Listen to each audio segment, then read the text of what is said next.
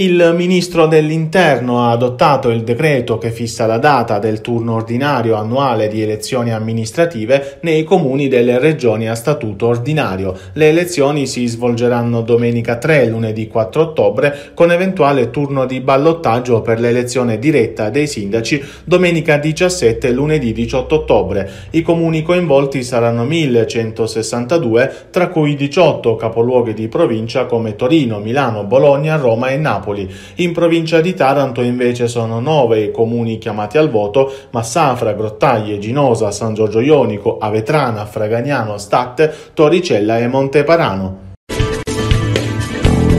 Sono 4.845 nuovi contagi nel bollettino di ieri diffuso dal Ministero della Salute, 27 invece i morti, effettuati 209.719 tamponi, tasso di positività al 2,3%. Sale ancora la pressione sugli ospedali, terapie intensive più 9, ricoveri più 126. In Puglia oggi sono stati registrati 12.668 test per l'infezione da Covid-19 e sono stati certificati certificati 236 casi positivi, di cui 22 in provincia di Taranto. Nessun decesso è stato registrato.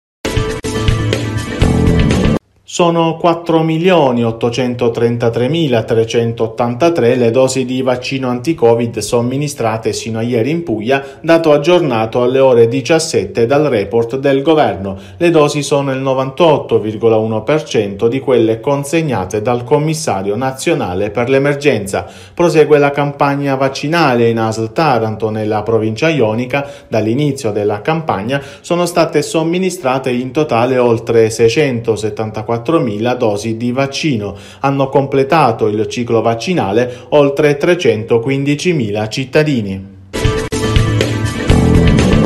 Inaugurato questa mattina l'impianto di sollevamento dell'AQP a Taranto in zona San Vito. Abbiamo ascoltato l'assessore ai lavori pubblici del comune di Taranto, Francesca Vigiano, è sicuramente una giornata di festa quella di oggi per le tre borgate di Lama, San Vito e Talzano. Sono terminati i lavori di collegamento tra l'impianto di sollevamento di Via del Faro e la rete fognaria comunale. Siamo certi che gli investimenti eh, quotati da AQP in circa 27 milioni di euro apporteranno numerosissimi benefici a tutti i nostri concittadini che abitano nelle borgate. Da oggi 500 famiglie che abitano tra San Vito, Lama e eh, Talzano potranno collegarsi alla rete fognaria era uno dei servizi che avevano richiesto al sindaco Melucci, il quale si è battuto grazie alla sinergia con Acquedotto Pugliese, AIP e Regione Puglia affinché questi servizi primari potessero essere diffusi su tutto il territorio tarantino. Oggi festeggiamo ma già stiamo pensando a tutte le altre numerose attività che consentiranno appunto di portare servizi primari in tutta la città e soprattutto benessere alle nostre famiglie.